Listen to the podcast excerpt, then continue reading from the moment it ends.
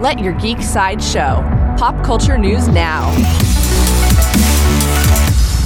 Hi, this is Andrew, and here are your pop culture headlines. New from DC DC Comics Black Adam premieres today. In ancient Kahndaq, Teth Adam was bestowed the almighty powers of the gods.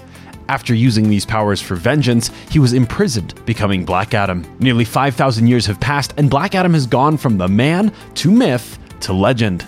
Now free, his unique form of justice, born out of rage, is challenged by modern day heroes who form the Justice Society Hawkman, Dr. Fate, Atom Smasher, and Cyclone.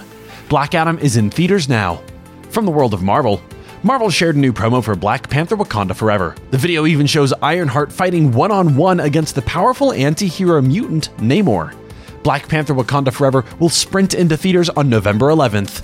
New from DC WB Discovery and DC Comics have cast Harry Lawtey for an upcoming DC film. According to Deadline, Lawtey has joined the upcoming Joker sequel in an undisclosed but big role.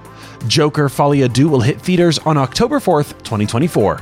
For fans of Star Wars, Star Wars shared a new poster for their upcoming series Tales of the Jedi. The six original shorts will explore the origins of two powerful Force users, Ahsoka Tano and Count Dooku.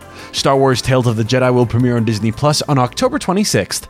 This has been your Pop Culture Headlines, presented by Sideshow, where pop culture is our culture. For any more ad free pop culture news and content, go to sideshow.com forward slash geek. Thanks for listening, and don't forget to let your geek side show.